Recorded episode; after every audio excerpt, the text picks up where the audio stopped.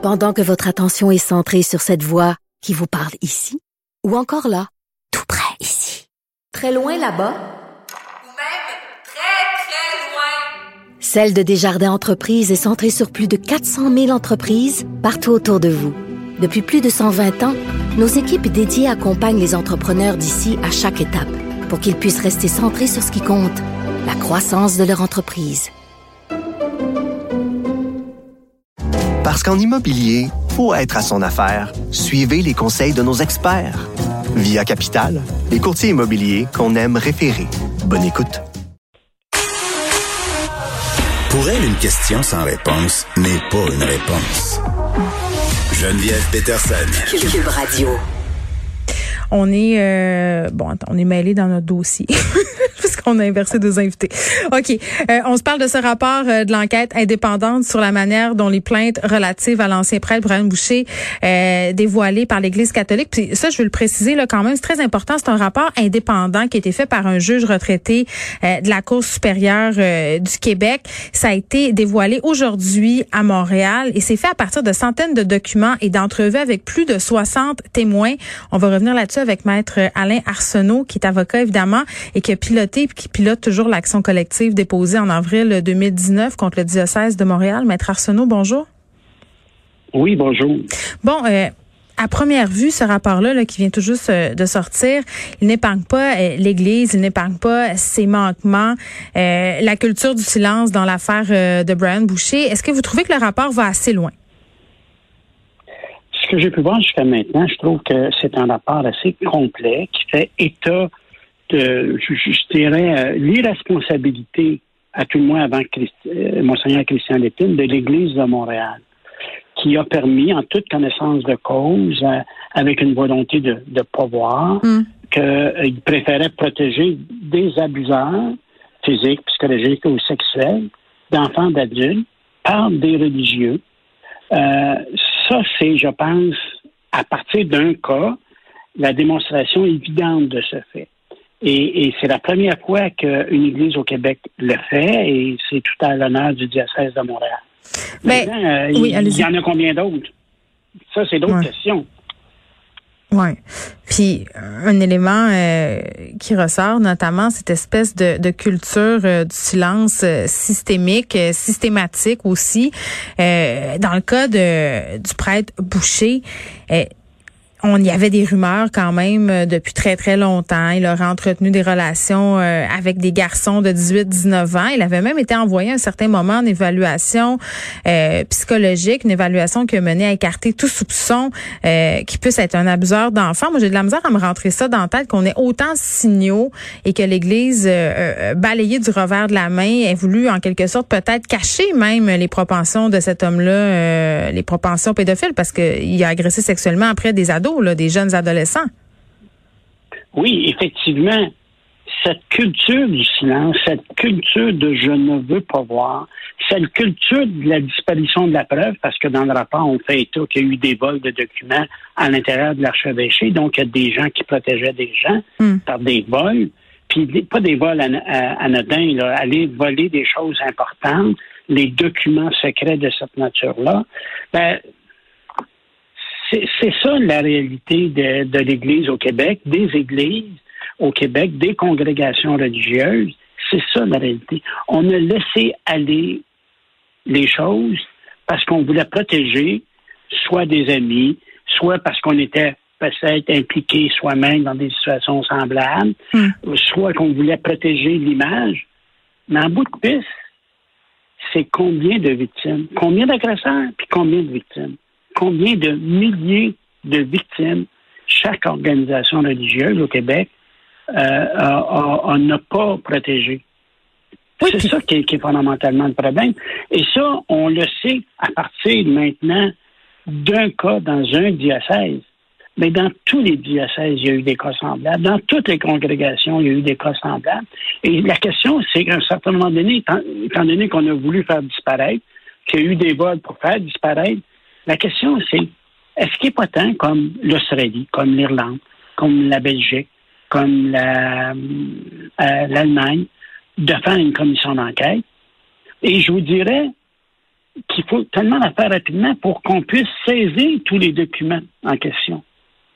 Et moi, j'aimerais à tout le moins à court terme que euh, les, euh, les organisations religieuses s'engagent à faire les dévoilements semblables, à mettre les documents accessibles et de non pas de tenter de les envoyer euh, à l'extérieur du pays comme ça a été fait à Montréal.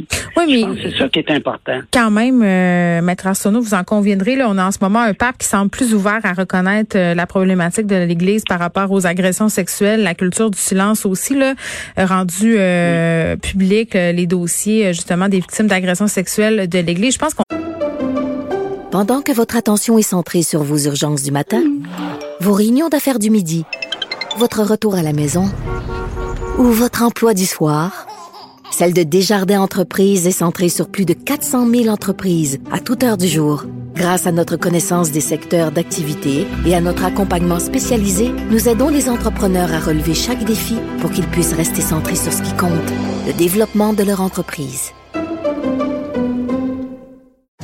Parce qu'en immobilier, pour être à son affaire, suivez les conseils de nos experts. Via Capital, les courtiers immobiliers qu'on aime référer. Bonne écoute. On est euh, dans une certaine prise de conscience par rapport à l'Église, mais est-ce que c'est vraiment euh, réel? Est-ce que ces rapports-là vont être tablettés? Il y a une partie de moi, puis peut-être que je suis cynique, qui peut pas s'empêcher de penser que l'Église fait ça en ce moment parce qu'elle n'a pas le choix, parce qu'elle est sur la sellette. Elle doit se montrer transparente elle doit se montrer transparente, d'où l'importance d'une commission d'enquête qui, elle, peut aller chercher tous ces documents-là. C'est ça qui est important. Hmm. Tous ces documents-là, dans les procédures judiciaires, c'est la bataille pour avoir, dans les recours collectifs, pour avoir ce, type de documents, ce type d'informations. C'est la guerre en plus finir. Il y a des avocats qui nous ont dit jamais de la vie. Jamais vous allez avoir ça. Là, on l'a dans un dossier. Mais il faut aller chercher dans tous les dossiers. Parce qu'oubliez pas, là, lorsqu'on regarde le nombre de victimes que ça fait, ben, c'est la société qui paye en soins de santé ces personnes, pour ces personnes-là. C'est pas les organisations religieuses. Donc, le gouvernement a intérêt à faire, euh, mettre sur pied une commission d'enquête pour pouvoir faire, comme dans le cas des compagnies de tabac, d'aller chercher l'argent en soins de santé qui ont été euh, obligés de débourser aux centaines de milliers de victimes. Pas juste dans les congrégations religieuses, pas hmm. juste dans les diocèses, mais aussi dans les congrégations et les diocèses. C'est ça qui est important. Ben, D'aller chercher. Puis là, là, toute la question de l'image qui veulent se protéger, hmm. la concession, on va, on va sortir un petit dossier dans un cas qu'on a de la misère à cacher, puis on va avoir de la paix. Une commission d'enquête, ils n'auront pas la paix. Ben, une commission d'enquête sur tous les diocèses euh, du Québec? Ben oui. Toutes les congrégations religieuses et toutes les diocèses du Québec. Et là, ça va donner prennent conscience de la situation, ça va donner la possibilité aux victimes de guérir. Ça va faire partie d'un processus de guérison et un processus d'indemnisation. Oui. L'indemnisation, je, pense aussi pour les frais de santé que le gouvernement a payés. Combien de personnes, moi, que j'ai comme client, puis j'en ai des centaines, hmm. ils ont eu une vie de misère. Ils ont été itinérants. Ils ont fait de la consommation à outrance de drogue, d'alcool. Ils ont été suivis en thérapie. Ils ont, ils ont, ils ont rencontré des médecins pour se faire doper dans des médicaments pour geler toutes leurs émotions, toutes leurs souffrances. Ça a coûté des sous. Dans un autre co-collectif, il y a eu un montant d'argent qui avait été prévu pour être pour rembourser la régie d'assurance maladie du Québec. Hmm. Pourquoi on ne le ferait pas pour toutes les congrégations, tous les diocèses? et moi, je pense que avec la position de Monseigneur Lépine à Montréal, c'est le premier qui commence à dire on est prêt à, se rendre là. Mettons les affaires sur la table. Comme ça, on va voir les erreurs du passé, les erreurs monstrueuses du passé, puis on va être capable de repartir sur d'autres pieds. Peut-être qu'ils pourront profiter de l'occasion de régler au, passage euh, des questions de la place des femmes euh, dans, les, dans les organisations religieuses, euh, la, toute la question de l'avortement, de l'homosexualité, le rejet, etc. Ça va peut-être contribuer à faire un renouveau de l'Église. Et vous avez raison de parler du pape François.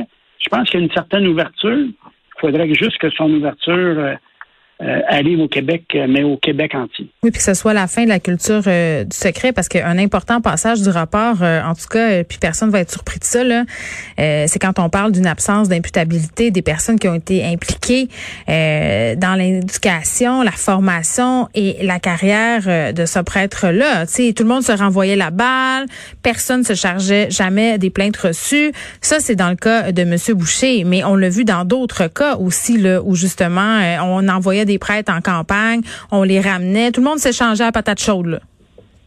Ah ben, on, a eu des cas, nous, euh, euh, où, la prêtre a, fait 40 victimes de connus. Ça, ça veut dire normalement 10 fois plus. Puis on l'a envoyé 2-3 ans en Afrique. Hein? Euh, dans d'autres cas, c'était la, paroisse voisine avec. On peut soupçonner, on peut soupçonner que ces prêtres-là continuent à s'adonner à leurs activités problématiques, un, coup transféré ailleurs. Là. Fait qu'il y a d'autres victimes. Ben, c'est c'est leur orientation profonde. On ne guérit pas de la pédophilie. Les gens peuvent la contrôler, mais ça ne se guérit pas. Fait quelqu'un comprend qu'on change d'endroit, il repart à zéro, il se pense euh, parfait, personne ne me connaît ici, je peux continuer. C'est ça que nous, qu'on a vu dans des dossiers. On, a des dossiers de du même agresseur de 50, 40, 35, 65 victimes connues par le même agresseur. c'est des agressions en série, là. C'est des agressions en série. Des fois, je suis obligé de dire, il y a, des gens qui viennent euh, nous, nous rencontrer, puis ils doivent nous dire ce qui est arrivé. Hmm. beaucoup de gens ont difficulté, mais quand on leur dit c'est qui, puis on pose des questions, on a quasiment le goût de leur dire ah, dites-nous il est pas, je le sais, parce que ça fait vous êtes le quatorzième qui rencontre la même ah. affaire. On peut pas faire ça, on ne le fait pas. Mais on est pour, pour, éviter cette douleur-là, on sera tenté de le faire, mais on ne le fait pas. Mais c'est souvent le même pattern. Et c'est souvent le même pattern. Il y en a un, je peux juste donner un exemple. Lui, là, 95% des victimes, puis il y en a eu beaucoup, c'était toujours la technique d'approche par les pieds. Ah, tu sais, tu as peut-être mal aux pieds, je vais te masser les pieds. Puis il montait, puis il montait, puis il montait. Mais puis il y a des gens qui sont au courant de ça. Ça se sait. Dans un autre dossier, il y a, un prêtre qui vient témoigner sous serment, puis on lui dit Êtes-vous surpris que tel prêtre euh, ait des accusations euh, semblables? Hmm. Hésite, hésite, hésite, hésite, puis il dit non, je suis pas surpris. Pourquoi? Ben, entre nous, ça se parlait. Et c'était un responsable d'une congrégation religieuse. Ah, entre nous, ça se parlait. Ah, c'est-tu mis dans un procès verbal? Ben voyons donc, on n'a jamais mis ça dans un procès verbal. Mais ça se parlait entre nous. Non, c'est fou, là, parce que dans le cas euh, du prêtre Boucher, là, on a eu des, euh, des avances sexuelles indésirées, notamment envers un jeune homme de 18 ans qui ont été ignorées, même effacées de la mémoire écrite collective de l'Église. Donc, on tassait volontairement ces informations-là pour pas garder de traces.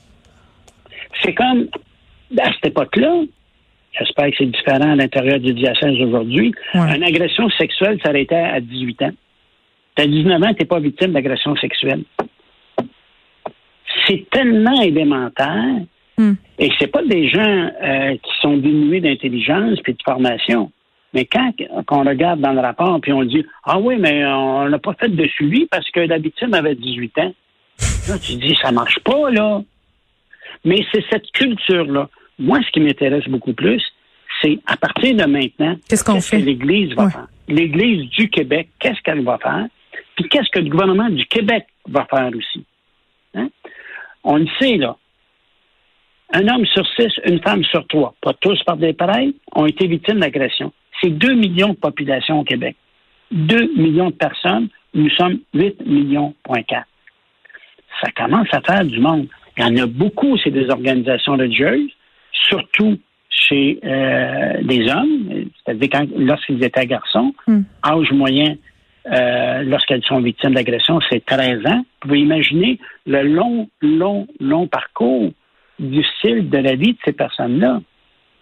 Il y a des gens qui ont arrêté de parler, de, de voir leur famille. Ils ne voulaient pas, ils n'étaient pas capables de parler de ça. Ils se sont isolés de leur famille. Ils sont devenus itinérants. Ça a donné des vies gâchées. Est-ce que vous avez... Les pots cassés sont récupérés par le gouvernement. Ben, c'est ça qu'il faut qu'on fasse état, puis qu'on surveille. Moi, je trouve que qu'il faut faire, c'est de surveiller les organisations religieuses. Oui, ben euh, effectivement, puis les, quasiment les mettre sous, euh, sous tutelle, c'est ce que je comprends. Euh, Maître Alain Arsenault, merci.